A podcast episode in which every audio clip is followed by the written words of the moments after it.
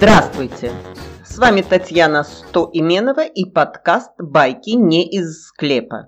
Совсем не из склепа.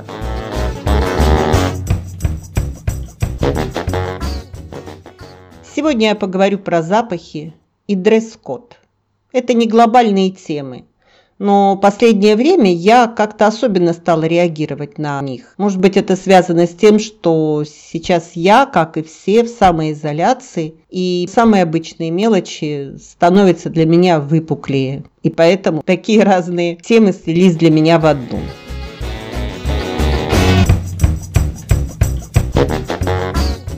Итак, у меня острый нос. Не в смысле формы, а по чуткости к запахам. У меня острый нос, как у кого-то острый глаз, хоть это и не совсем по-русски звучит.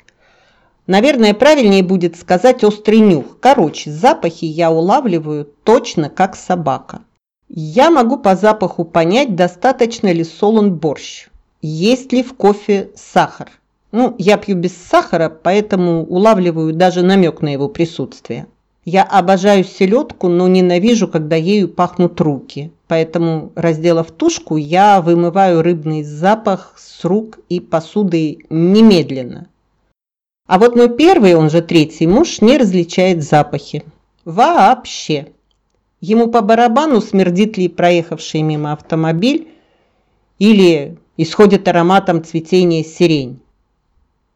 Моя мама ругается на меня, когда я достаю из холодильника продукты и нюхаю их.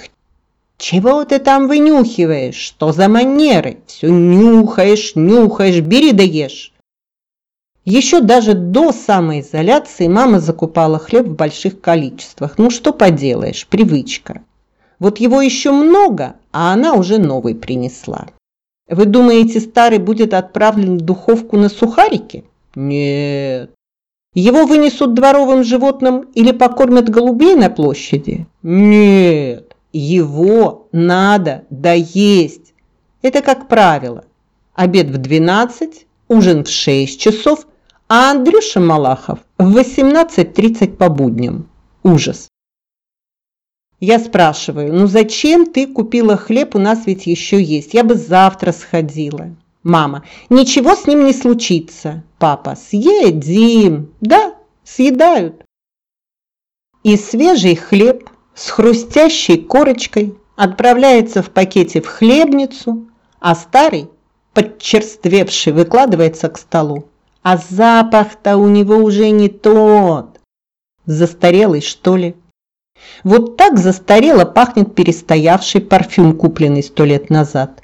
Его бы выбросить. Но нет, это же дорогие духи. И что? У них ведь теперь дешевый запах. А мы с сестрой все везем и везем маме парфюмы, крема. Мама радуется, а потом убирает все вниз, за стекло. До лучших времен, что ли. Ну не виноватая я, что мое обоняние так развито. Кстати, анекдот. Женщина пришла к врачу. «Доктор, у меня пропало обаяние». Может, обоняние? Господи, да с такими соплями и то, и другое. Ну, у меня со здоровьем все в порядке. Соплей нет, значит, и обаяние при мне, и обоняние.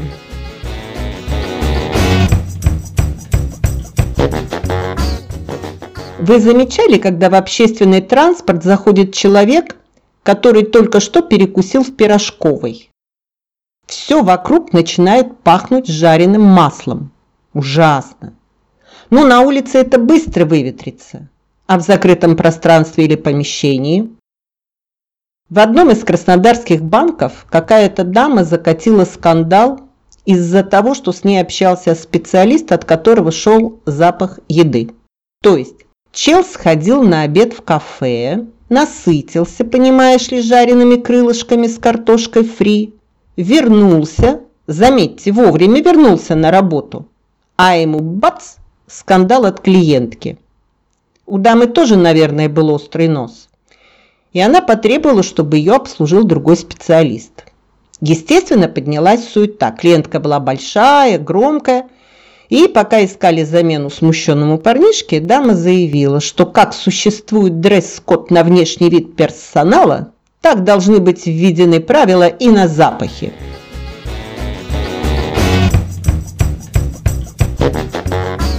А как вы относитесь к неприятным запахам от людей, с которыми приходится общаться в магазинах, в офисах или на производстве?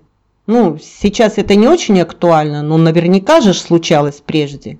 Еще до самоизоляции мне пришлось покупать белую технику в одном из местных магазинов, и меня обслуживал молодой человек, очень молодой человек, лет двадцать-двадцать два. Он просто смердел, от него исходил запах такого пота, как будто бы он не был в бане сто тысяч лет. Это ужасно. Мне в таких случаях в голову приходит анекдот про мужика, от которого пахло, про, простите, говном. И вот что только он не делал, и дезодорантами пользовался, и одеколонами обливался, и мылся через каждые пять минут, но не помогало. Вот пахнет от него вот этим вот делом, и все. И кто-то ему посоветовал: купи ароматизатор с запахом хвои, ну и искупайся в этом. Мужик купил ароматизатор, искупался в нем, развел так погуще и пошел проверить, эффективно ли оказалось средство. И вот он ходит, трется там в очередях, где народу много, и так это морщится. Слушайте, вам не кажется, будто бы здесь вот чем-то пахнет? А ему и говорят: ну да, как будто под елку кто-то насрал. А еще мне не совсем нравится запах, который бывает в небольших офисах от разогреваемой в микроволновке еды. Ну, люди приносят с собой еду, чтобы сэкономить время на походе домой на обед, и едят практически на рабочем месте. Но люди все-таки должны питаться нормально, и к этому я отношусь с пониманием.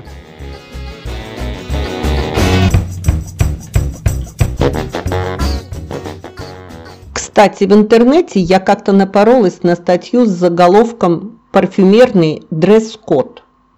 Смешно звучит. То есть дресс-код на парфюм. Но ведь дресс – это одежда, а парфюм – это все-таки запах. Дресс-код, мы же все знаем, это кодекс одежды, правила ее выбора для появления там на определенных мероприятиях, для посещения различного рода заведений или организаций. Не пойдешь ведь на похороны в шортах или в платье жизнерадостной такой расцветки. И с непокрытой головой не во всякий храм пустят, а в мусульманской стране могут и оштрафовать за бикини на общественном пляже, и не только. Да и в ресторан в трениках явиться – это тоже моветон. Ну, впрочем, бывает.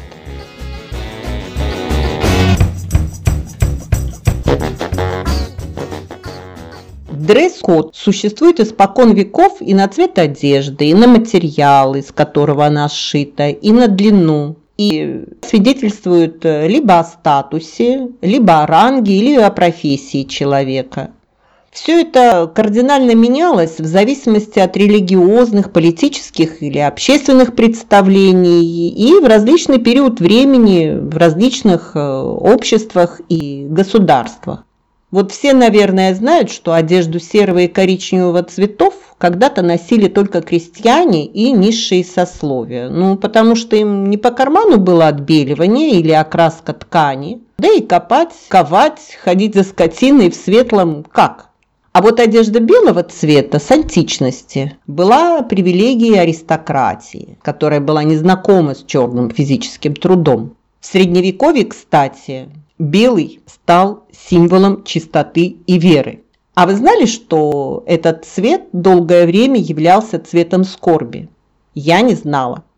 Оказывается, европейские королевы во время траура носили белые одежды, за что их называли белыми дамами.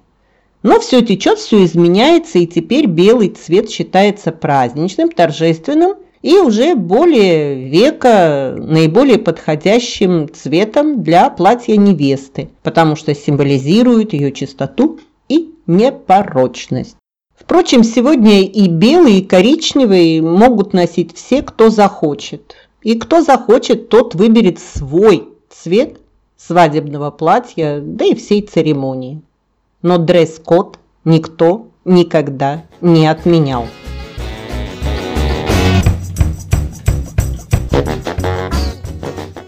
Мода – это тоже дресс-код своего рода. В шестидесятые годы двадцатого века сексуальная революция в Америке на фоне войны во Вьетнаме перевернула мир. Движение хиппи, их внешность, свобода в выборе одежды и сочетание несочетаемого, драные джинсы, фенечки завладели умами и телами молодежи. Фильм Милоша Формана «Волосы» – великолепная иллюстрация того времени. Обожаю этот фильм. И если вы еще не смотрели, пожалуйста, посмотрите, получите неописуемое удовольствие. Очень тонкий фильм.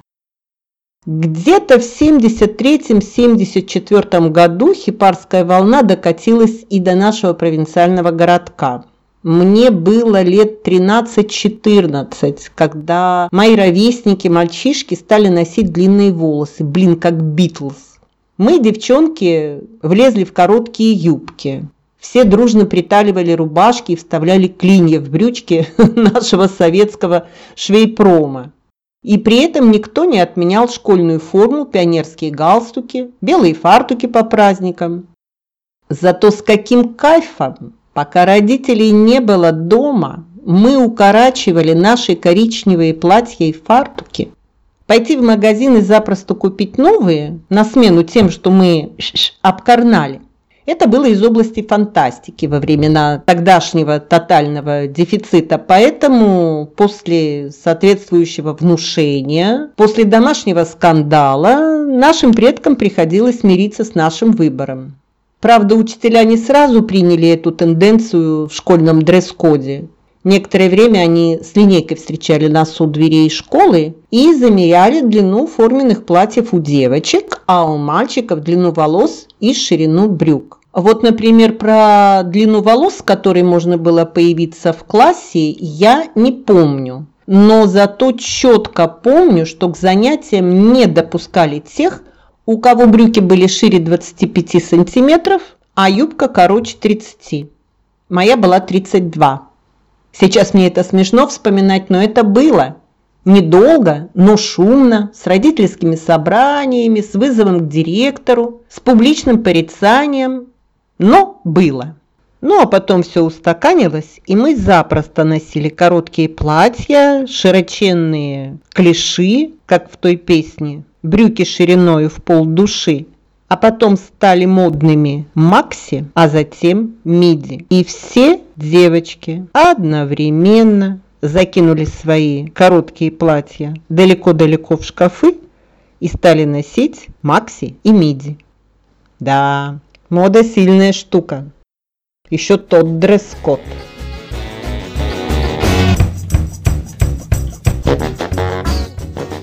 Позднее, в девяностых, школьный дресс-код во многих учебных заведениях был отменен.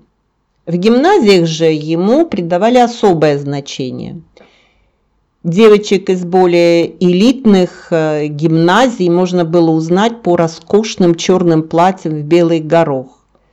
Вот они такие впорхнут в троллейбус, и все их провожают взглядом. Такие они были необыкновенно красивые в своих школьных формах. Мои дети ходили в обычную школу, в обычной повседневной одежде. Однажды я увидела в магазине джинсовые сарафаны, очень простой, но чуть расклешенной к низу формы и хорошей длины, чуть выше колена. Карманы классные, боковые застежки на болтах. Чудо чудное! В наличии оказались все размеры, и я купила сарафаны старшей дочери, младшей и себе. Меняешь футболку и вперед.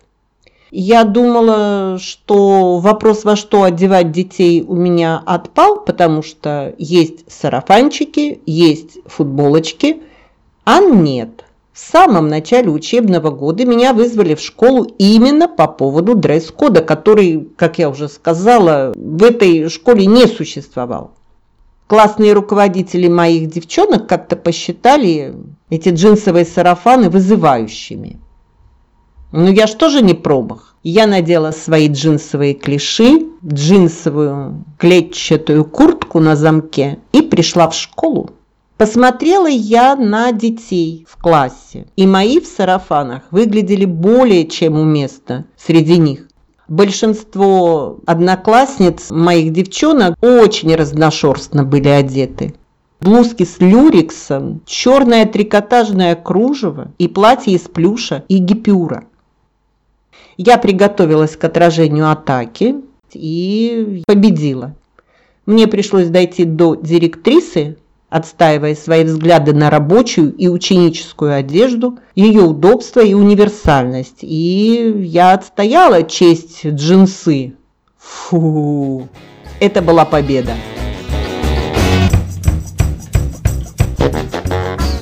Я, как и мои подружки по школе, хорошо шью. Ну, в магазинах ничего не было, поэтому мы учились шить сами.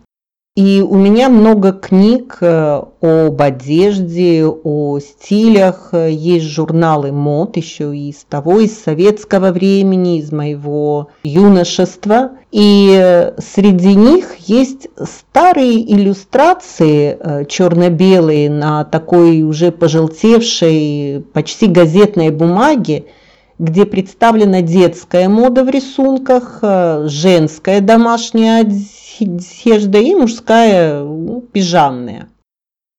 Так я обратила внимание, что на мальчиках нарисованных были короткие штанишки. Во многих странах, в том числе и в России, короткие штанишки носили ребятишки из приличных семей, которые не достигли еще взрослого возраста. Я не помню, каким он тогда считался, четырнадцать или тринадцать лет, но во всяком случае, когда считалось, что мальчик уже повзрослел, тогда ему полагались длинные штаны. Нет, брюки. Когда мы смотрим документальные или художественные фильмы, когда мы смотрим документальную фотографию периода гражданской войны или, например, сразу после Великой Отечественной, мы видим маленьких детей в длинных штанах. Но чаще всего это беспризорники, это дети, оставшиеся без родителей. Поэтому им приходилось носить те штанишки, которые, очевидно, им давали добрые люди, ну или которые они находили где-то самостоятельно, где-то, может быть, даже и крали. Я думаю, это был их дресс-код. Они носили длинные штаны, демонстрировали свою самостоятельность, потому что рано стали взрослыми. Не дай бог нашим детям, не дай бог никаким детям оказаться в такой ситуации.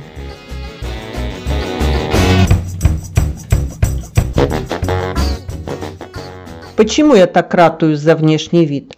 Да потому что неоднократно приходилось видеть в серьезных учреждениях дам, которые были одеты настолько вызывающие, настолько ярко гримированные, с такими прическами и таким маникюром, как будто бы они вот сейчас пойдут на какую-то вечеринку.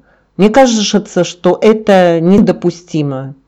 В нашем офисе работали в основном молодые люди, и, естественно, мы не вводили никакой дресс-код на то, кто как должен выглядеть. Тем более, что это были все ребята творческих профессий, дизайнеры, журналисты, да и бухгалтерия у нас была очень молодая. И однажды наша очень хорошая дизайнер пришла на работу в светлой кофточке, а фигурка у нее была какая чудесная, такая вся маленькая, такая вся изящная, но куколка-куколка. И вот приходит она на работу в рубашке из белого шитья с очень интересным рисунком, явный хлопок. Ну, в Краснодаре такая жара, что кроме хлопка ничего носить и невозможно.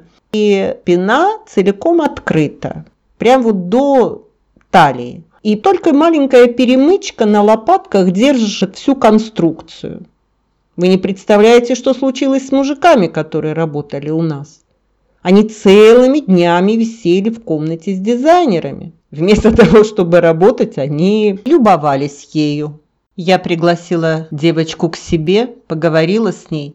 Она была умненькая и больше в такой кофточке на работу не приходила.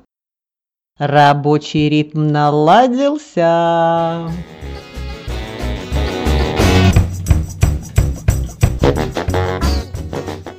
вернусь к дресс-коду, к парфюмерному дресс-коду. На мой слух это звучит не совсем правильно. Но смысл, конечно, понятен. Это типа рекомендаций, какие духи, в каких случаях и, наверное, в каких количествах использовать. То есть понятие дресс-код начинает жить своей жизнью. Код сохраняет свое значение как кодекс, вот, правил, рекомендаций. А под дресс, под одеждой, вот уже имеют в виду не только, собственно, одежду, обувь, шляпки там и другие аксессуары, но и внешний вид вообще, включая сюда запахи, макияж, маникюр и так далее. Нормал?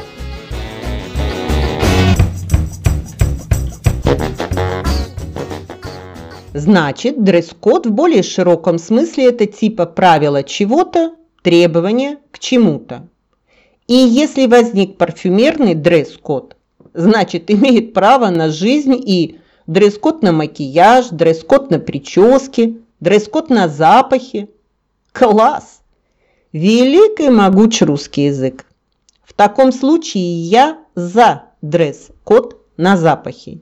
И на все сто согласна с той дамой из банка ввести правила на то, чем нельзя пахнуть. Ведь крайне неприятно находиться возле продавца или менеджера, от которого пахнет жарехой, шашлыками или несет луком и потом, или перегаром. Это ж никаким парфюмом не залить. Достаточно вспомнить анекдот про мужика, от которого пахло говном, и который пытался завуалировать этот запах ароматизатором хвои. С вами была Татьяна Стоименова. Всего вам доброго. Придерживайтесь дресс-кода на запахе.